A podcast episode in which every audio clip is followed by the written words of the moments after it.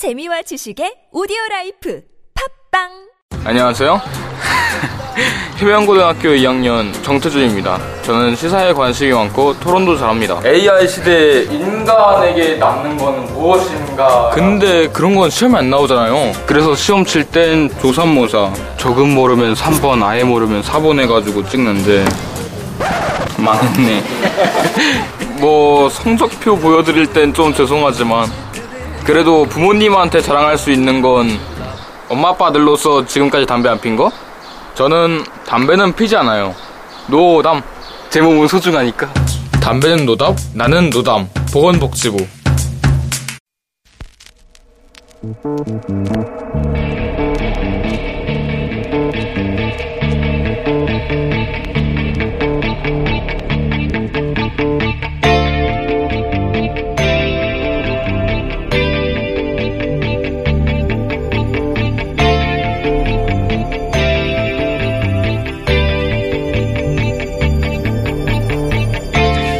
안녕하세요. 뉴스공장 주말 특근으로 불현듯 나타난 양재열 변호사입니다. 네, 2018년 아시안 게임 재밌게들 보고 계시죠? 어, 저는 남자 축구 예, 오늘 저녁에 결승전을 치르죠. 특히 재밌게 보고 있습니다. 청취자 여러분들은 어떤 종목들을 즐기고 계신지 궁금하네요. 그런데 음, 이번 자카르타 팔렘방 아시안 게임에서 특히 달라져 보이는 게 있습니다. 바로 메달 순위를 대하는 우리 국민의 성숙한 자세입니다. 예전에 비해 메달 순위 그 자체에는 관심이 많이 줄어들었습니다. 일본을 이겨서 꼭 아시아 2위를 해야 한다는 생각도 많이 약해진 것 같고요. 이게 승패를 떠나 최선을 다한 선수들을 응원하고 격려하겠다는 그런 국민적 여유 덕분 아닌지 반갑습니다. 이게 정말 선진국 아닐까요? 음, 오늘 내일 아시안게임 이제 이틀 남았는데요.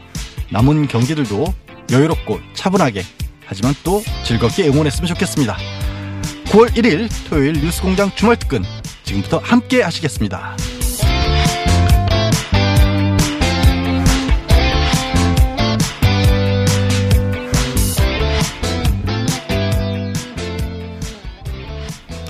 네, 주말특근 첫 번째 순서는요. 정의당 이정미 대표의 인터뷰입니다. 고 노회찬 원내대표의 코너 노르가즘이 방송됐던 요일이죠. 수요일 이번에는 8월 29일 수요일 사부에 방송했던 내용을 다시 들어보시겠습니다.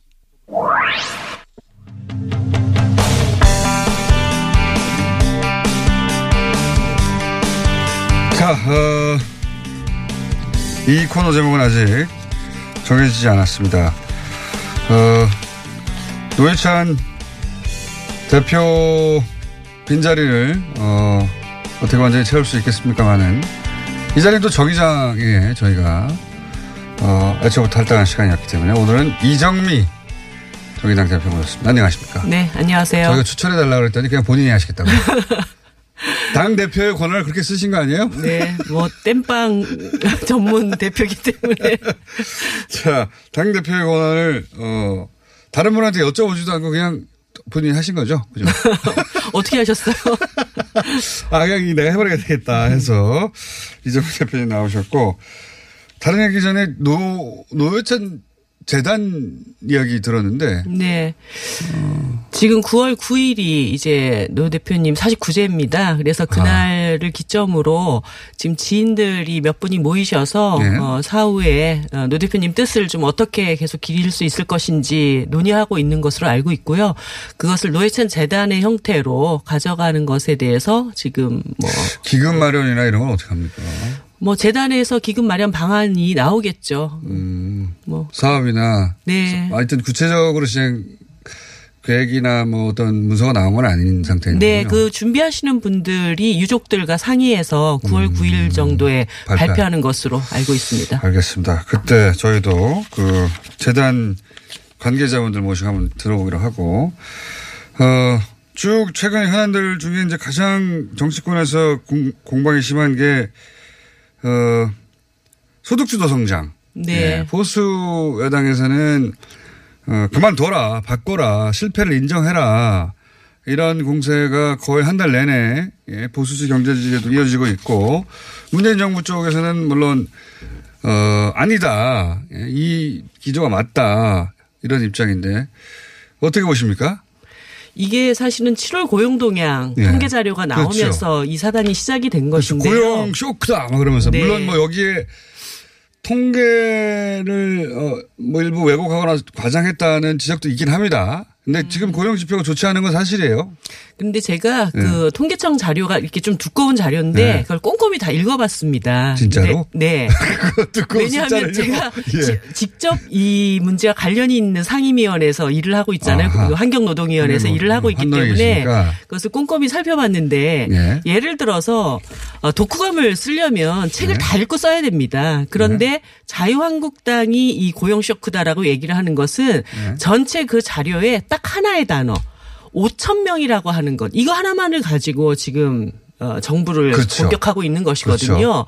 그런데 실제 이 고용 통계 자료를 전체를 다 보면 전체를 어, 이것이 지금 어, 소위 얘기해서 5천 명밖에 안 늘었다 전년 대비. 네. 그- 그게 어, 이번 정부 들어서서 급격한 최저임금 인상 때문이다. 이걸로 지금 공격을 하고 있지 그렇죠. 않습니까? 그리고 그래서 소득주도 성장을 실패했고 이것을 전면 수정해야 된다. 그렇죠. 그런데 이 통계 자료에는 정말 이것이 최저임금 때문이냐라고 하는 것에 대한 의문을 가질 여러 각도의 음. 어, 그 통계 자료들이 나와 사실 있습니다. 내년 최저임금 아직 적용도 안 됐어요. 네. 네. 그리고 실제 지금 고용 악화의 주요 원인을 제조업 그리고 40대 이렇게를 보거든요. 근데 네. 제조업과 40대는 최저임금에 가장 영향을 덜 받는 업종과 어, 세대라고 음, 하는 것입니다. 그렇죠. 예를 들어서 제조업은 지금 자동차하고 조선산업 네. 여기에서 큰 영향을 미치고 있는 맞습니다. 것이거든요. 여긴 조선- 최저임금 조선선 문 닫고 이런 거요. 네, 예. 지금 군산 같은 경우에 네. 어, 현대중공업 문 닫고 대우 GM 문 예. 닫고 이런 상황이 벌어지면서 그 주변에 자영업자들 함께 예. 몰락하는 이런 상황들이 펼쳐지고 있는 거예요. 그래서 어 그럼 최저임금하고 아무 상관이 없죠. 네, 그리고 어, 계층별로도 20대와 60대의 경우가 예. 뭐한 16%에서 20% 가까이 최저임금에 직접적 영향을 받는 예. 계층이라고 한다면 어, 통계청 자료에 나와 있는 40대 에서 고용 지표가 가장 악화됐다라고 얘기를 하는데 이 40대는 6% 이하 에 아. 영향을 미칩니다. 그러니까 모든 걸 최저임금으로 몰아서 지금 공격하고 있는데 실제 근거는 없다. 없다라고 하는 것이죠. 그리고 더 핵심적인 것은 그거 다 본인이 직접 부서하신 거 맞습니까? 네. 저, 아, 제책 열심히 읽었다니까. 저 공부하는 당대표입니다. 왜 이러세요? 보통 보좌관들이하고 당대표는 바빠서 그러면 어. 요즘은 그렇게 해가지고는 어디 가서 못 이겨요. 그래요? 네, 그리고 어, 보통 보면 이제 자영업자들이 네. 최저임금 때문에 가- 장사하기 너무 힘들다 네, 네. 이런 얘기를 하잖아요. 그리고 어저께도 김성태 어, 원내대표께서 가장 강하게 어. 잘못된 네. 가짜 뉴스를 네, 가지고 네. 이제 어, 자영업자가 최, 최저임금 올라서 어떤 고용원을 잘랐고 그분이 네. 뭐 어, 자살을 했다. 근데 실제 그게 있지도 뉴스죠. 않은 일인데 네. 그걸 막 공개적으로 언론에 나와서 얘기를 하시는 뉴스라는 게 이미 많이 밝혀졌는데. 예, 근데 그것도 파악을 안 하고 나가신 거죠. 네. 그런데 어 보면은 고용원이 있는 그러니까 사람을 쓰는 자영업자의 경우에는 오히려 증가를 했습니다. 그래요? 7만 명 정도. 그러니까 사람을 써야 최저임금에 영향을 받든 말든 하죠. 네. 근데 사람을 쓰는 자영업자는 오히려 증가를 했고 네. 고용원이 전혀 없는 자영업자. 어. 그러니까 사람을 쓰지 않고 내가 그냥 내 가게 운영하는 최저임금하고 아무 상관이 없죠. 예. 그 자영업자는 한 10만 명 정도 올라를 했다. 그러니까 이게 뭐냐면, 어, 우리나라가 네. 뭐, 경기가 조금만 나쁘고 기업이 조금 타격을 입으면 일단 사람 자르는 구조조정부터 합니다. 네. 그래서 거리로 밀려 나온 많은 분들이 일단 가게 하나 차리는 거예요. 네. 그러면서 이 자영업자가 포화 상태가 되면서 그 중에서도 가장 영세한 자영업자들 네. 그냥 혼자서 가게 그러니까요. 하나 고용원이 없다는 건 혼자 네. 한다는 얘기죠. 예, 혹은 아득바득 뭐 이제 어, 가게 운영하시는 분들이 가족이 둘이 한다든가 뭐. 네. 예. 실질적인 타격을 입었다. 그러면 그 원인은 뭐겠는가?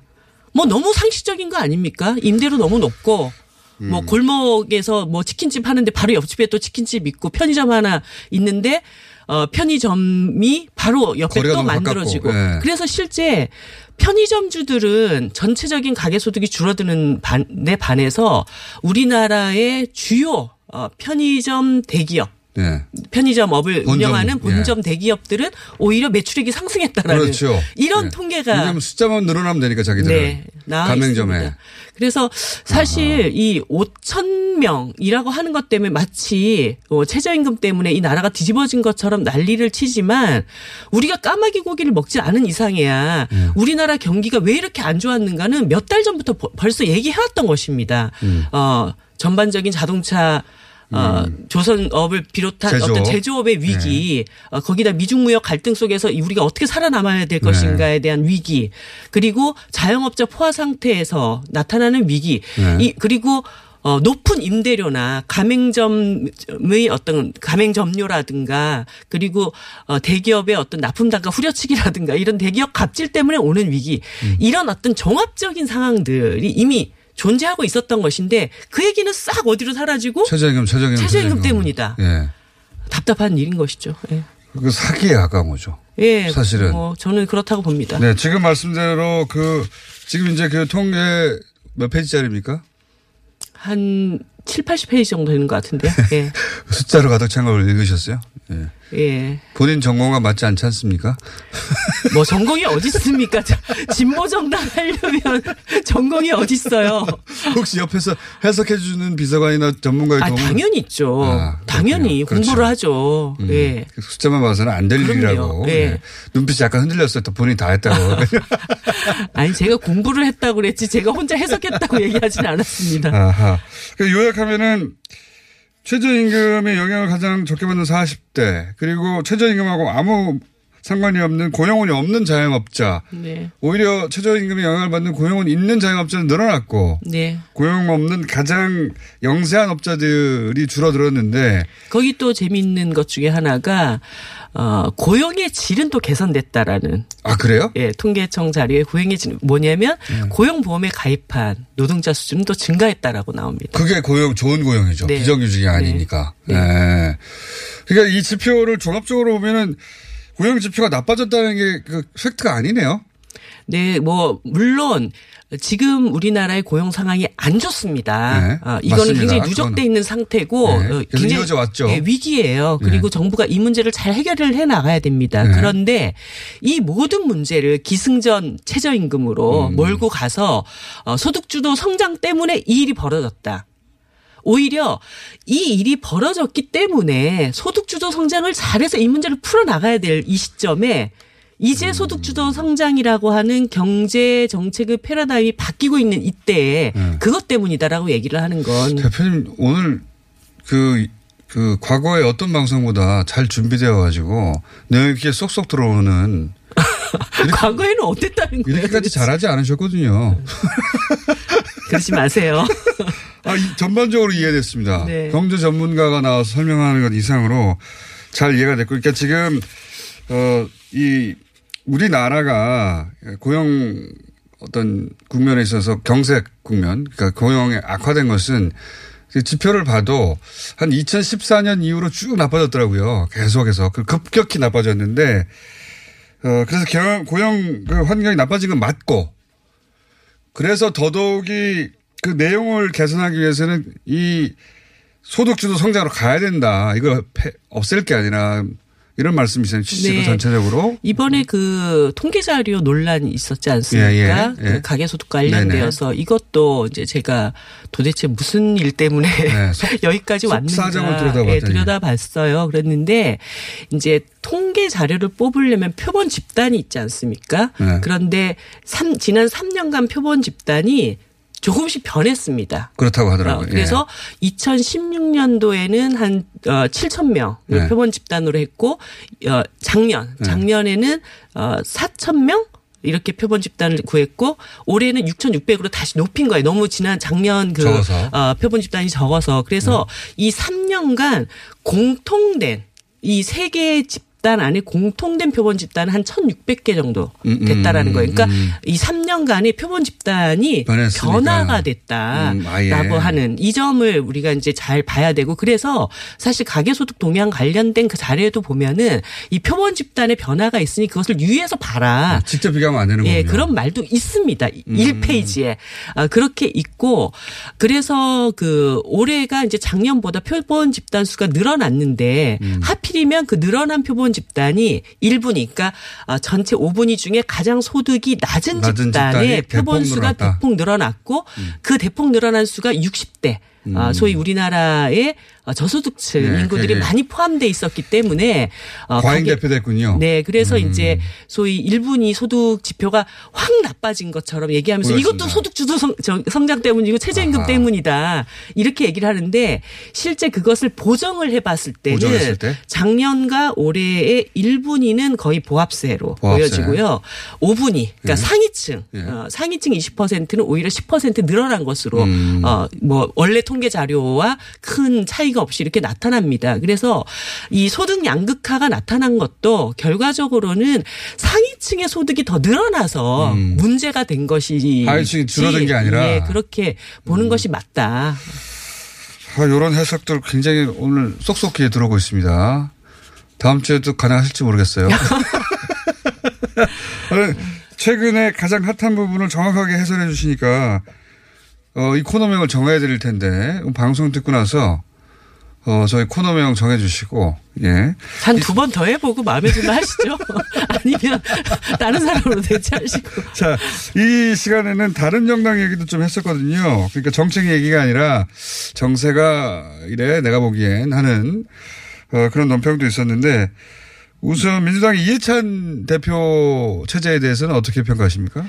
어, 대표, 이해찬 대표님 들어서시고 나서 이제 강한 여당이 되겠다. 네. 이 얘기를 했을 때, 어, 자유한국당 쪽에서 그게 뭔 소리냐, 뭐 이렇게 또 네네. 반발이 좀 있으셨잖아요. 근데 저는, 어, 뭐, 다른 자리에서도 이렇게 얘기했습니다. 너무 반가운 소리다. 아, 그래요? 강한 여당이 되겠다는 그 음. 일성, 취임 일성이. 왜냐하면 사실, 어, 문재인 정부 들어서고 나서 저는 가장 큰 불만이 집권 여당이 어디 있는지 집권 여당이 음. 보이지 않는다는 것에 대해서 가장 큰 불만을 갖고 있었습니다. 그러니까 행정부가 청와대가 해야 될 목들이 있지만 대통령이 개혁을 추진해 나갈 때 국회가 이것을 탄탄하게 뒷받침해 줄 수 있는 그런 구조를 책임져야 되는 것이 집권 여당의 그렇죠. 몫이잖아요. 어, 강한 여당이라는 게 독불 장군처럼 나 혼자 다 하겠다는 것이 아니라 오히려 어 야당들 만나서 어를 건 어르고 달랠 건 달래고 그러면서 어 정부의 어떤 개혁 추진 방향으로 국회가 협치할 수 있는 어떤 리더십을 발휘해 나가는 적임자라고 보십니까? 저는 뭐 그런 점에서는 네. 뭐 베테랑이 기- 기한하셨다라고도 네. 말씀드렸지만 가지고 있는 결, 경륜이나 뭐 지혜나 경험 이런 것들을 총 가동해서 음. 또 특히 이해찬 대표께서 본인이 다음 총선이나 그 다음에 어떤 자신의 정치적인 아, 문 없죠. 예, 없다고 선언을 하셨기 총선 대선 때문에 본인 지금 나갈 게다 아니기 때문에. 네, 그래서 모든 것을 쏟아부어서 이 정부의 성공을 위해서 노력하는 그런 당 대표가 되실 거라고 저는 생각 을 하고 그런 점에서는 뭐 전체 어, 지금 국회 안에 그동안 굉장히 어려웠던 어, 정당들 개인적인 간에 친분은 좀 있으십니까?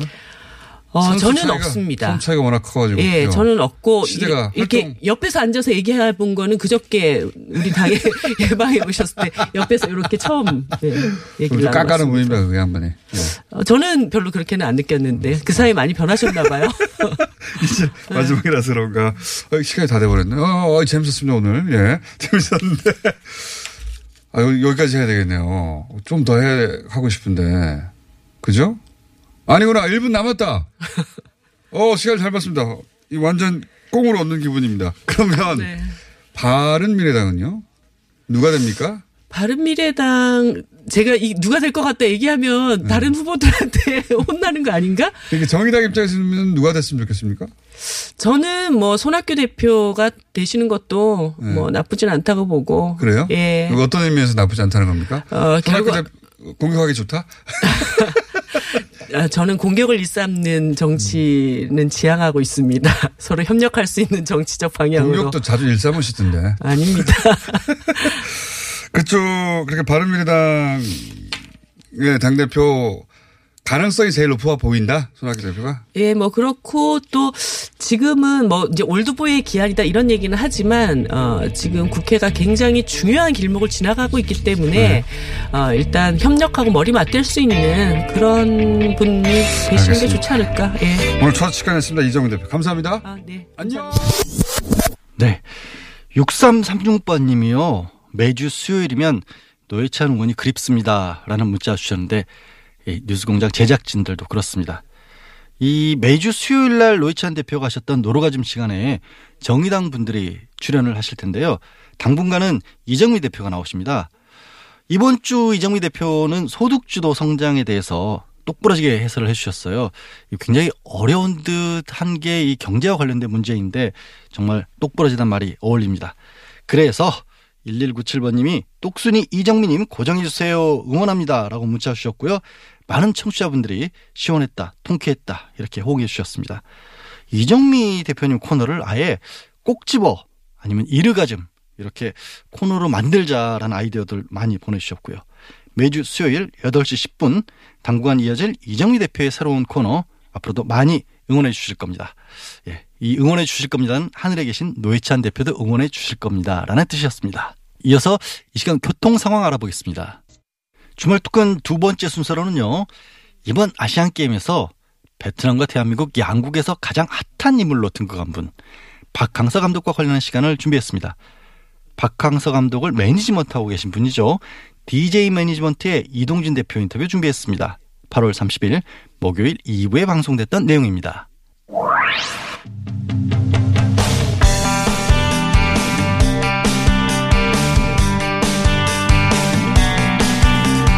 어제 아시안게임 남자 축구 예, 4강전에서 한국이 베트남을 3대1로 이기고 결승에 진출했죠. 예. 베트남은 어, 지긴 했지만 역사상 최초로 베트남 4강 진출을 했습니다. 예. 박항서 열기가 대단하다고 하죠. 박항서 감독을 최초로 이건 최초라는 표현이 안 맞겠군요. 박항서 감독을 베트남 축구협회에 애초에 예. 어, 추천하고 결국 베트남 어, 축구협회 승인을 받아서 베트남에 부임하게 만든 어, 이동준 대표 예, 스튜디오 모셨습니다. 안녕하십니까? 네, 안녕하세요. 라디오 처음 나오시죠? 네, 처음입니다. 예. 왜냐하면 보통 박항서 감독이나 뭐 선수들을 연결하려고 하지 예, 매니지먼트 대표를 부르지는 않거든요. 그렇죠. 네. 근데 제가 지난번 U23이었던가요? 예, 예, 예. 중국에서 열렸던 그 대회 어 직접 결승전을 보러 갔었는데 그때 이제 대표님을 만났고 도움도 많이 받았어요. 그 굉장히 사정을 자세히 아셔서 어, 몇 가지 여쭤보려고요. 저, 그 지금 그 인도네시아에서 오시는 길인 거죠? 네, 맞습니다. 지금 바로 네. 지금 동창하신 건 아니지만. 아, 그건 예. 아닙니다. 예. 예. 어, 박 감독님, 그, 그 인도네시아에서 지금 박 감독님 내내 얘기하셨을 거 아니에요? 네. 그렇죠. 거기 네. 계실 때. 그러니까 경기가 있으면 박 감독님한테 바로 다가갈 수 있는 유일한 분이거든요. 아, 네. 그래서 사정을 자세히 아실 텐데. 어제 경기 끝난 다음에 네, 졌잖아요? 네, 네. 감독님하고 통화해 보셨어요? 예, 통화했습니다. 뭘 하시는가요? 어, 그 경기 관련된 내용은 사실 통화는 깊이는 안 했고요. 네. 그 다음 다른 이야기. 아, 동메달 따겠다? 고요 네, 뭐 당연히 목표는 메달 전에서 이제 꼭 최초로 메달을 따겠다 일단 음. 그런 마음 갖고 계신 거예요. 상대가 UAE죠. 예. 예, 그렇게 결정. 상대 전적이 있습니까? 어, UAE와 이제 정확하게 분석해 보지는 못해서 네. 지금 모르겠지만 근데 확실한 건 이제 베트남 선수들이 한국 선수들보다는 이제 UAE 선수들한테 좀 더 자신감을 갖고 있다 이건 아. 사실입니다. 아, 그래요? 네네. 음. 보통 동북아시아의 뭐 일본이나 이제 한국 선수들 좀 약간 더 두려워하는 경향이 있고요. 어허. 뭐 지난번에 23세에서도 이제 이라크도 이기고 카타르도 이기고 뭐 그런 것처럼 일단은 중동 선수들을 만나면 이제 두려워하지 않는 오. 기본적인 그런 마음을 갖고 있습니다. 베트남은 중동, 중동 국가에 대해서는, 어, 뭐, 지뢰 겁을 먹는다든 그게 없군요. 예, 신기하게도 또 그런 자신감이 또 있습니다. 어, 우리는 중동 국가에 대해서 부담감을 느끼는 경우가 많은데. 예, 예, 맞습니다. 동남아 국가가 아니라. 베트남은 그렇다. 어, 네, 네. 어. 그래서 그러면 이번 경기에서 그 어제 경기는 베트남이 좀 긴장을 하긴 했어요. 그죠? 예, 맞습니다. 많이 긴장했습니다. 네. 그뭐 이름만 들어도 알고 있는 뭐 이렇게 손흥민이라든가 이승우라든가 이런 선수들에 대한 기본적으로 이제 무서움을 사실 좀 갖고 있었던 것 같고요. 그래서 이제 뭐 경기 시작부터 위축된 플레이를 많이 했는데 박항서 감독 같은 경우는 하프타임 때는 특 별히 그렇게 말씀한 거는 없었습니다만 이영진 코치가 또 이렇게 강하게 우리가 왜 그렇게 위축되냐, 왜 그렇게 플레이를 하냐고 이제 크게 다그쳤다고 이렇게 어, 받았습니다. 그래서 후반전에 좀 나아진 겁니까? 뭐, 박 감독님도 전술 잘, 짜- 잘 짰고, 이제 선수들도 이제 딱 예방 주사를. 쫄지 마라. 예, 네. 맞았고, 뭐 그러지 않았을까 그러니까 싶습니다. 마음대로 됩니까 그게 어디?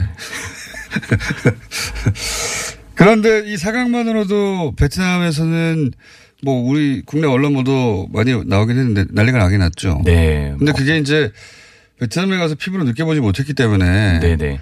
그리 근데 이제 대표님은 지난번 23 결승에서 준우승하고 나서 베트남에 가셨고. 네네, 맞습니다. 그리고 처음 박항서 감독이 베트남에 부임했을 때 그 이후 대회를 이길 때마다 첫 번째 박항서 감독이 베트남에서 인정받은 게 태국한테 이겨서였죠. 그렇죠. 예. 예. 지난 둘이 2017 라이벌 아닙니까, 거기서는? 예, 12월 달에 엠로이 하십이라는 컵에서 네. 2대 1로 이겼었습니다. 네. 이게 이제 우리한테는 동남아 국가끼리의 그 축구 대결에 대해서 관심이 없지만 거기서 그 빅 이벤트입니다. 최고의 이벤트입니다. 예. 대단한 이벤트에 우리 한일전보다 네네. 더 격렬한 네. 근데 태국한테 10년간 진 거예요. 계속해서. 네네. 근데 박항서 감독이 가자마자 이긴 거예요. 10년 만에. 맞죠? 그렇죠. 맞습니다. 예. 그것도 예. 원정에 가가지고. 맞습니다. 불이남 원정 가서. 예. 예. 그때부터 박항서 감독이 이제 본격적으로 베트남 대중들한테 인정받기 시작한 거죠. 네, 그 전까지는 계속 뭔가 공격 아닌 공격도 사실 받았고요. 언론에서 좋지 않은 얘기도 많이 나왔었어요. 왜냐면은 박항서 감독이 저희가 대회 끝나면 모시려고 하는데 박항서 감독이 사실은 국내에서 감독 자리에서 퇴출된 거 아닙니까? 네. 네. 그죠? 퇴출된 거예요. 그래서 베트남 그 국민들도 아니 왜 한국에서 이미 어 감독 자리에서 내리막길로 가고 있는 사람을 데리고 왔냐 이랬을 거 그렇죠. 아닙니까? 예. 그런 얘기 많이 들었죠. 그 우선은 뭐 다양한 얘기를 사실 많이 들었어요. 이제 들어갈 때부터 협회 내에서도 좀 어, 이래, 이래, 이래 되냐라는 갈등도 사실 좀 있었고, 네. 그 다음에 들어오고 나서도 이제 그 기사에서 네. 우리는 더 좋은 유럽의 감독을 모셔올 줄 알았는데 그러니까요. 왜 이런 그러니까 한국에 있는 네. 감독을 모셔왔냐? 한국에 있는 감독이 아니라 한국에서 퇴출된 감독. 이제 있는 그대로 얘기하자고요. 그래서 이렇게 그러한 비난의 목소리들 많이 있었죠. 그렇죠. 초, 초반에는. 네, 그래서 그 뭐 예를 들어 창원시청에 간 이유가 뭐냐 네. 이렇게 물어봤고 그래서 저희도 나름대로 이제 고민을 좀 많이 했어요. 뭐 사실 가 있는 걸 부정할 수는 없는 거잖아요. 네. 그리고 근데 또 간 이유를 제가 여쭤봤더니 고향 팀이라는 그 강한 그 이슈가 좀 있더라고요. 네. 그래서 그 부분에서 이제 어필했고. 예 설명을 많이 근데 했었죠. 아마추어 팀 아닙니까? 뭐 네- 내셔널리그 팀이죠. 예. 그러니까 프로 팀 감독도 아니고 네, 네. 또는 뭐 연령별 국가대표 감독도 아니고 어 상비군도 아니고 뭐 하여튼 다다 네. 아니고 아마추어 팀 감독이잖아요. 근데 그때 제가 몇 가지 어필했었던 것 중에 이제 하나는 뭐냐면 이제 아시안 게임에서 동메달 경험이 있다. 네. 그다음에 월드컵이라는 무대에서 퀄리 어 저 그 능력을 인정받았다. 그런 거는 이쪽에서 어필이고 예, 근데 제가 어필했었죠. 예, 그러니까 그한 국가의 대표팀 감독은 네. 응모하는 사람이 많잖아요. 그렇죠. 예, 예. 유럽에서도 그 자격 있는 감독들이 많이 응모했을 거 아니에요. 네, 네, 네. 제가 궁금한 건 베트남 축구 협회가 왜 네, 네. 객관적으로 몇백 명 정도 신청하지 않습니까? 300명 정도 가까이 지원자가 몰렸었다. 그러니까 전 세계에서. 그러니까 예, 예. 한 국가의 국가대표는 베트남이라고 해서 쉬운 자리여서 아무나 막 가는 게 아니란 말이죠. 아, 그것도 맞죠. 아무나 맞습니다. 국가대표이기 네. 때문에.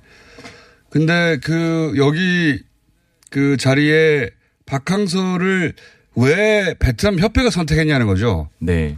그 이거 약간 복잡한 얘기인데 일단 뭐 박 감독님의 자격은 뭐 그렇고요. 네. 그다음에 두 번째는 이제 그 일본 대표 그 그러니까 아시아라는 그 약간 방향을 설정을 했었어요. 베트남 축구협회에서 베트남 축구협회에서 아시아 명장을 뽑자. 아시아 명령. 예. 근데 지난 그 박항서 감독 전전임이 이제 일본 대표팀 감독이었거든요. 일본인이었거든요. 근데 일본인이 그렇게 잘 마- 만들지 못했어요. 그 베트남 축구협회 입장에서는 일본과 한국이 이제 축구 선진국이군요. 네네네. 말하자면. 그렇죠. 예. 아시아에서는. 그래서 일본 감독을 성공하지 못했으니까 이번에는 한국 차례가 좀 되지 않았나 음. 그런 연도 좀 됐었던 것 같습니다. 어, 그런 것도 있고. 예, 예. 베트남 축구협회가 우리는 사실 이런 이유로 박항서 감독이 저물어 가는 한국 음. 축구 축구 업계에서는 퇴출되지만 우리는 이 분야 해낼 수 있다고 생각했어. 라고 베트남 축구협회가 나중에 실토한 얘기 없습니까? 어, 베트남 축구협회에서는 일단 공은 어, 그러니까 예, 예. 뒤- 공식적으로 말고 네, 사석에서 그 얘기를 해주셔야지. 그아 근데 얘기를. 저한테도 네. 대놓고는 얘기 안 해요. 근데 그, 그냥 너무 잘 소개시켜줘서 고맙다. 아, 그 결과고 예, 그래서 그냥 계속 그 어, 아시는 게 있을 거 아닙니까 뭔가 그 얘기 좀 해주세요. 싸서 그랬다든지 아니면 그, 그 당시에 네. 일본인과 박 감독 간의 둘의 그 경쟁이 치열했었어요. 아 마지막 최종 마지막 후보로. 최종 후보로. 어. 근데 일본인의 그 사실 콧대가 좀 더 높았다고 저는 생각이 들고요. 느낌상. 예. 그리고 그들이 원하는 건 10월 달에 시작하자. 바로 시작하자. 예. 근데 일본인은 아, 조건. 음. 내가 이게 끝나고 1월 달부터는 할 수 있다. 조건 말고 그런 예. 거 없습니까? 뭐 박항서 감독이 있는 가지고 있는 특징이라든가 네. 또는 선수들에 다가가는 어떤 네. 스타일이라든가 네. 그 아빠로 불린다면서요 네, 네. 별명이 아, 그거는 사실 있습니다. 어. 떤 거냐면 첫 번째 키가 좀 작았던 거. 그게 되게 큰 메리 포인트였습니다. 왜냐면 박항서 감독이 키가 작아서 예, 베트남 선수들 자체가 키가 작기 때문에 네. 그 playing 스타일을 좀 적용하고 응용하는데 좀 키 작은 선수 출신의 감독이 잘한다. 이러한 소통을 대놓고 사실 했고요. 미팅 자리에서. 그러니까 예. 박항서 감독이 키가 작으니까 어, 키 작은 선수들의 비애를 알 것이고 네. 그 어떻게 살아남아야 하는지도 네, 네. 그리고 감독님도 직접 어필하셨어요. 그렇다. 나, 나는 그걸 잘 안다. 이렇게 얘기도 하셨고요. 그러니까 그런 얘기를 해달라는 겁니다. 그리고 또요. 네. 그리고 그 선수들 이렇게 그 선수 제안하듯이 네. 감독님 프로필 제안할 때도 네. 감독님의 좀뭐 친근한 것들을 좀 많이 준비를 했었어요. 음, 예를 선수, 들어서 그러니까 권위가 아니라 예, 그렇게 예. 다가가는 네. 음. 그래서 아이스버킷 챌린지 하는 모습들도 제안을 베트남 축구협회 했고 그러니까 기존의 축구 감독들이 어필하지 않는 방식으로 어필이 되는데요. 나는 키도 작고 선수들하고 굉장히 친근하게 다가가고 네, 네, 아빠로서 하겠다. 네, 네, 아, 이런 게 어필했다. 네. 그 결과적으로 선수도 이제 선수들도 베트남에서 이제 박항서 감독님을 빠- 빠빠라고 하거든요. 아빠. 아빠. 네, 네. 그래서 별명이 아빠. 아 그래요. 국민 그렇죠. 별명이 아빠예요. 네, 여기서 국민 오빠라든가 뭐 음. 이렇게 국민 신성 뭐 이런 건 사실 조금 아직은 저도 잘 모르겠고요. 근데 뭐 아빠 아빠 정도의 그 브랜드는 어. 충분히 갖고 계신 것 같습니다. 아빠 이미지다. 네, 그러면 네, 네. 아빠 이미지의 광고도 많이 들어오겠네요. 제안이. 네. 네, 뭐 베트남에서. 네, 제안은 많이 들어오고 있습니다. 네. 그거 제안이 대표님한테 들어가는 거 아닙니까? 예, 맞습니다. 좋으시겠어. 네. 실제 그 감독님 덕분에 베트남에서의 한국의 예. 이미지가 많이 바뀝니까? 어, 그것도 100% 맞다고 생각합니다. 음. 많은 교민분들이 저랑 감독님이랑 같이 가서 식사를 하거나 아니면 뭐 차를 마시거나 하면 가- 다가오세요. 음. 그래서 사진 한번 찍겠습니다라고 얘기하기도 하시지만 항상 마지막 말에 감독님 덕분에 제가 여기서 어깨를 피고 삽니다. 음. 이런 얘기를 많이 하시거든요. 그러니까 감독님 감독님 한 분이 이제 베트남 한국에 이제 그 사실은 아픈 역사가 있는데 그 상처를 혼자 다 치유하고 있는 것 같아요. 거의 예, 감독님 혼자 네. 축구로 하러 가셨는데 축구뿐만 아니라 어, 실제 베트남 사람들과 어, 우리 한국 사이에 악연이 있죠. 악연의 네, 네, 역사가 네. 있습니다. 그걸 근데 한 번도 정치는 풀어내지 못했는데 외교는 그래서 감독님이 처음에 부임 연설할 때 네. 연설문에서 썼던 내용들이 지금 거의 맞아 들어가고 있습니다. 뭐라고 하셨었어요? 그래서 뭐 자기 신의 축구 스타일을 입히겠다는 건 뭐 당연한 음. 얘기고요. 맨 마지막에 이제 자신이 작지만 그 축구의 지식을 통해서 양국 간의 교량 역할을 하겠다. 음. 그리고 가장 가까운 나라라고 난 생각하니까 여기서 자기가 최선을 다해서 양국 간에 이제 우호 증진을 음. 하겠다 이런 내용들 좀 했었거든요. 어, 감독님의 계획은 지금 그 계약 기간은 2년이죠. 2020년 1월까지 예 네. 아직 남았습니다. 그리고 나서 이 아시안 게임이 끝나면 메이저 대회 베트남 입장에서 메이저 대회가 뭐가 남은 거죠? 이제 11월 달부터 시작하는 그 스즈키컵이라고 있습니다. 동남아 월드컵. 동남아에서만 하는 거 아닙니까? 그거? 예, 그게 성인 팀끼리 붙는 건데 최고의 대회입니다. 거기서는 네, 거기서는 태국 이겨야 되는 거죠. 무조건 이겨야죠. 이미 저희 지난 6월 달에 네. 답사하고 왔습니다. 벌써 준비하고 계세요. 그 거기서는.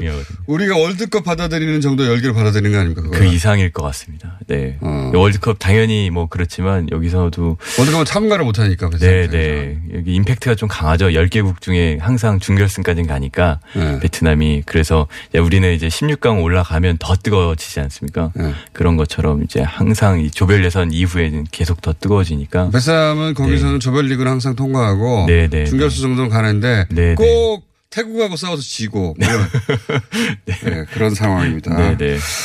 그, 그 대회도 우리가 또 신경을 써야 되네요. 네. 그렇죠. 자, 오늘 여기까지 하고요. 아시안 게임 동메달 따고 나서 박항서 감독님 한국에 오실지 모르겠는데 네, 네. 오시는 순간 뉴스공연에 제일 먼저 나오는 것으로 네, 노력하겠습니다. 노력이 아니고 딴 데를 먼저 나가면 안 되는 것으로 약속하시고 네, 예. 도장 찍고 가시는 것으로 네. 그때 나와서 또 두 분 같이 나와서 얘기 나누고 네. 그때 뒷이야기를 듣고 싶어요. 예. 키 작아서 됐다 이런 거. 네. 딴 데 다 나온 얘기 말고. 네, 네. 자, 알겠습니다. 오늘까지, 아, 여기까지 이성준 대표였습니다. 감사합니다. 예, 감사합니다. 네. 베트남 축구 대표팀이 역사상 최초로 아시안 게임 4강에 오르면서요. 정말 베트남이 글자 그대로 들썩이고 있다고 하네요. 박항서 감독 인기는 배우 송중기 씨를 능가한 지 오래고 이제는 거의 신의 반열에 오를 정도로 하는데 또 고마운 거는요. 중결수전에서 우리한테 패했는데도 베트남 축구 팬들이 이 아쉬움을 뒤로하고 우리 팀 승리를 축하해 준다는 겁니다. 반대로 베트남을 응원하는 우리 국민들도 꽤 많았고요. 정말 훈훈한 진짜 스포츠 경기의 미덕을 그대로 보는 것 같습니다.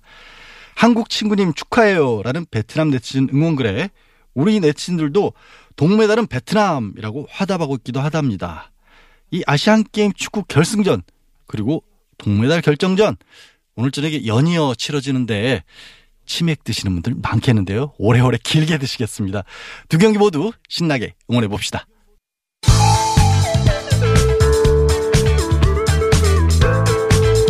뉴스의 깊이가 다릅니다. 최고의 뉴스 생산자 김어준입니다.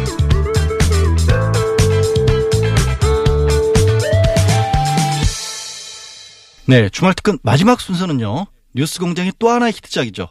북한 바로 알기 코너로 준비했습니다. 이번 주에 공장장 유난히 좋아하더라고요. 예. 데일리 NK 강미진 기자 그리고 탈북인 윤지우 씨와 함께 북한의 결혼 문화를 살펴봤는데요. 8월 29일 수요일 3부에 방송했던 내용 다시 들어보시겠습니다.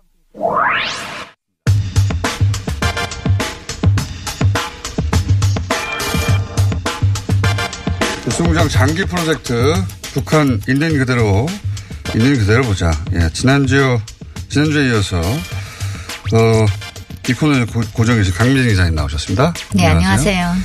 그리고 지난주에 새로 합류하신 장마당 아, 오늘 발음 많이 세네요 제가 장마당 세대 어, 윤지우 씨 나오셨습니다. 안녕하세요. 안녕하세요.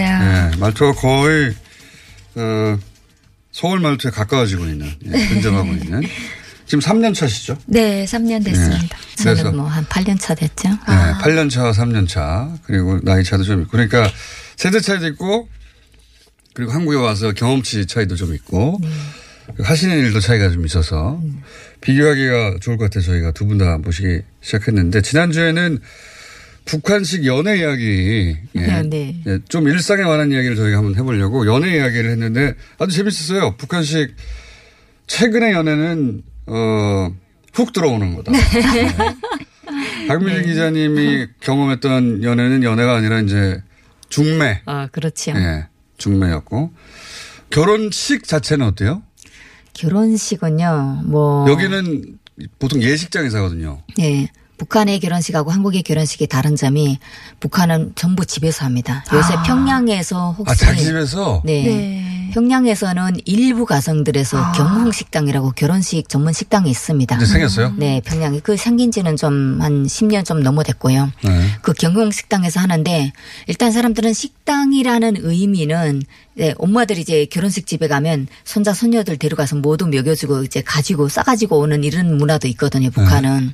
근데 식당이라 그런 건 할 수가 없어요. 음. 그리고 이제 좀 어, 가정집보다 편안치 않은 그런 점이 있어서 일부만 사용하고 있는 것을 알고 보통은 집에서 한다? 근데 집이죠. 요즘은 요즘은 저도 지방에서 살았는데 지방에도 이제 그런 문화가 많이 생겼어요. 식당 자체를 식당하고 호텔에서. 음. 호텔을 바로 세를 내거든요. 그 하루 동안을 어. 그래가지고 편하게 왜냐면 이렇게 하는 거는 주최 측 입장에서 편한 거죠. 그래가지고 그렇게 결혼했다고 하면은 동네에서 야 저 집은 식당에서 했다더라 이러면서 예. 아하, 그거는 이제 집에서 하는 게 불편한 주부들이 점점 그렇죠. 예. 네. 돈 많은 사람들이 하는. 경제력 좀 생기니까 예. 아, 집에서 하면 귀찮잖아. 네. 그냥 돈 내고 저희 가서 네. 하자. 네. 그죠. 이런 거죠. 안 그러면 왜냐면 집에서 하는 경우에 우리 옆집에서 결혼식을 했거든요. 제가 오기 전에. 근데 손님을 맞이할 공간이 모자라니까 저희 집 그다음에 그 바로. 옆집까지 대여를 해가지고 제가 그날에 신랑 신랑 집인데 그게 신랑 집에 가서 음식을 날라다가 저희 집에서 막 하는 게저 죽을 뻔했습니다. 어, 근데, 근데 옆집에서 그거 다 도와줘요? 다 도와줘. 다 도와주죠. 네, 북한은 그건 우리하고 큰 차이가 있네, 진짜. 예. 다 도와주고요. 옆집이 그러니까 집을. 뭐좀 오늘 하루 좀 빌려달라 이러면 무조건 내습니다. 내주고. 무조건 내줘요? 네. 그 뭐 거부하거나 어, 이런 거는 그거 없어요. 진짜 완전히 다른. 네. 그러니까 북한은 이웃이라는 게 아직 있군요. 그렇죠. 예, 이웃이 사촌보다 낫다 이런 네. 말이 있어서 진짜 그게 맞는 것 같아요. 그쪽은. 그러니까 우리 결혼하니까 니네 집 좀 비워줘 그럼 비워줘요? 그러니까 하루 오늘 우리 결혼식을 하는데 네. 손님을 이제 그 뭐 손님 치러야 되니까 집 좀 빌려달라 이러면 무조건 내주는 거죠. 안 된다고는 안 할 것 같아요. 저희 제가 살았던 경우도 그렇고 지금 현재도 북한에서는 아 뭐 이제 생일이었는데 우리 집이 좀 뭐 사람이 많고 좁아서 혹은 뭐 남편 회사 간부들이 요 시간에 식사를 하는데 다른 손님들은 옆집에서 좀 치르자 이러면 집을 다 내주는 거죠. 와, 그건 상상하기 어렵습니다. 우리나라에서. 그냥 옆집이래, 그냥 옆집인데, 그렇죠. 어, 분- 그 얘기를 듣고 보면, 확실히 그, 뭐랄까요. 마실, 동네, 네. 그런 개념은 남한에서 거의 사라졌어요. 그러니까 인간의 풋풋한 그런 좀네 있죠. 정리 북한 쪽에는 좀 많은 것 같아요 아직은. 그 아마 틀림없이 남한도 그랬을 거거든요. 그러니까요. 예, 뭐 떨어, 떨어져 살기 전에는 네. 비슷한 문화를 가지고 있었겠죠. 근데 북한에서는 이웃이 아직도 있네요. 그 예. 만약에 남한에서 네. 어 예를 들어서 아파트 앞 뒷집 혹은 옆집에서 네. 어 집들이 하는데 니네 집 좀 비워주라 그러면 신고 당해요. 신고. 이상한 사람 옆집한테 집 털라고 그런다고. 상상할 수 없는 일입니다. 문화도 차이가. 네. 남쪽 결혼식 가보셨어요? 네, 저는 가본 게, 가본 것도 많고, 제 동생이 작년에 결혼했어요? 결혼을 했거든요. 네. 네. 아니 이게 그래서, 먼저? 네, 먼저 결혼을 했죠. 그럼 북한에서 흔히 있는 일입니까? 흔치는 않아요. 아 북한에서 순서대로 갑니까? 북한에서는 그렇게 하면 저 집이 안 망했다고. 망할 꼴이다. 네. 이러죠. 아 왜요? 나이 순대로 안 하면 망, 망한다고? 그러니까 예. 윗사람을 오. 모르는 그런 예의가 초보적인 예의가 없다고 판단을 하기 때문에 웬간에서는 그러니까 쌍둥이 중에 여자 남자 중에 남자가 이제 먼저 오빠라고 여자가 해도 먼저 가거나 이럴 수는 있어도. 네, 그럴 수는 있어도 나이 순서대로 그렇죠.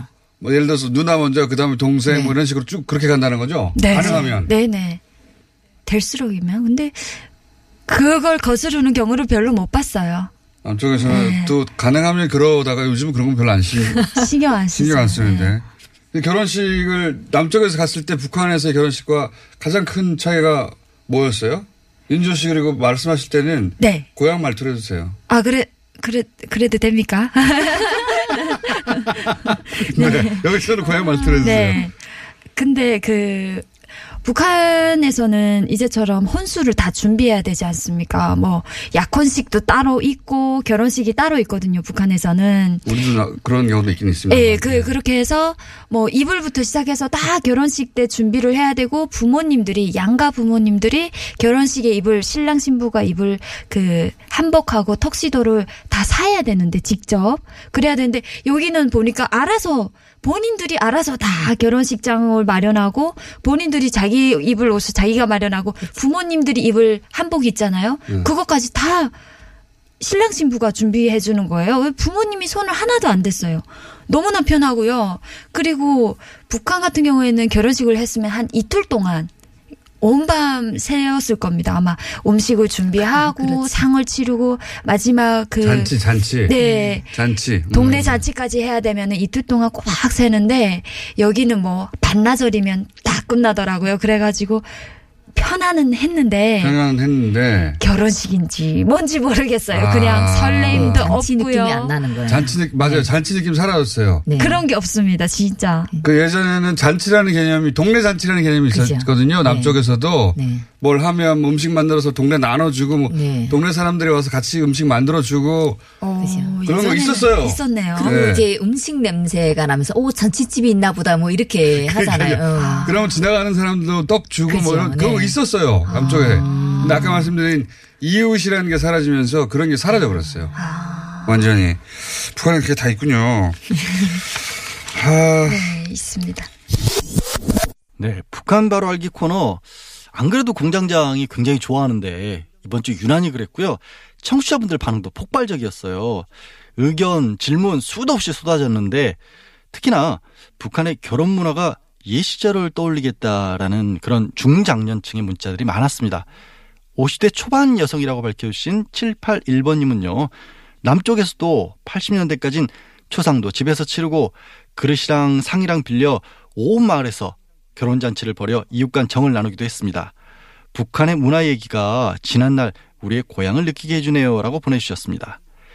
50대 후반인 일산 사는 청취자분께서는요. 북한의 온 동로가 함께 나누던 정깊은 풍습이 남아있는 것 같아 마음이 따뜻해지는 아침입니다.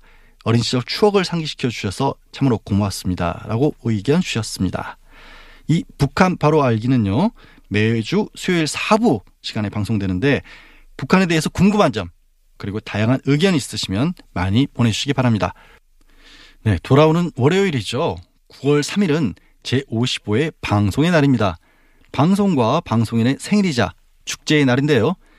이 방송의 날을 맞아 시상하는 한국 방송대상 시상식에서 김호준의 뉴스공장이 무려 시사 보도 라디오 부문 작품상을 수상합니다. 김호준의 뉴스공장은 시작한 지 1년 반 만에 라디오 프로그램 청취율 1위를 달성한데요. 주요 상까지 싹쓸이 하고 있는데요. 뉴스공장의 이와 같은 성과 공장장이 아니라 애청자 여러분의 성원 덕분입니다. 진심으로 감사드립니다. 뉴스공장은 늘 그래왔던 것처럼 한 발 앞서 또 한 뼘 더 깊이 남들이 전하지 않는 뉴스를 더 유쾌하고 시원하게 앞으로도 쭉 전해드리겠습니다. 주말 특근 오늘 준비한 순서는 여기까지입니다. 고맙습니다.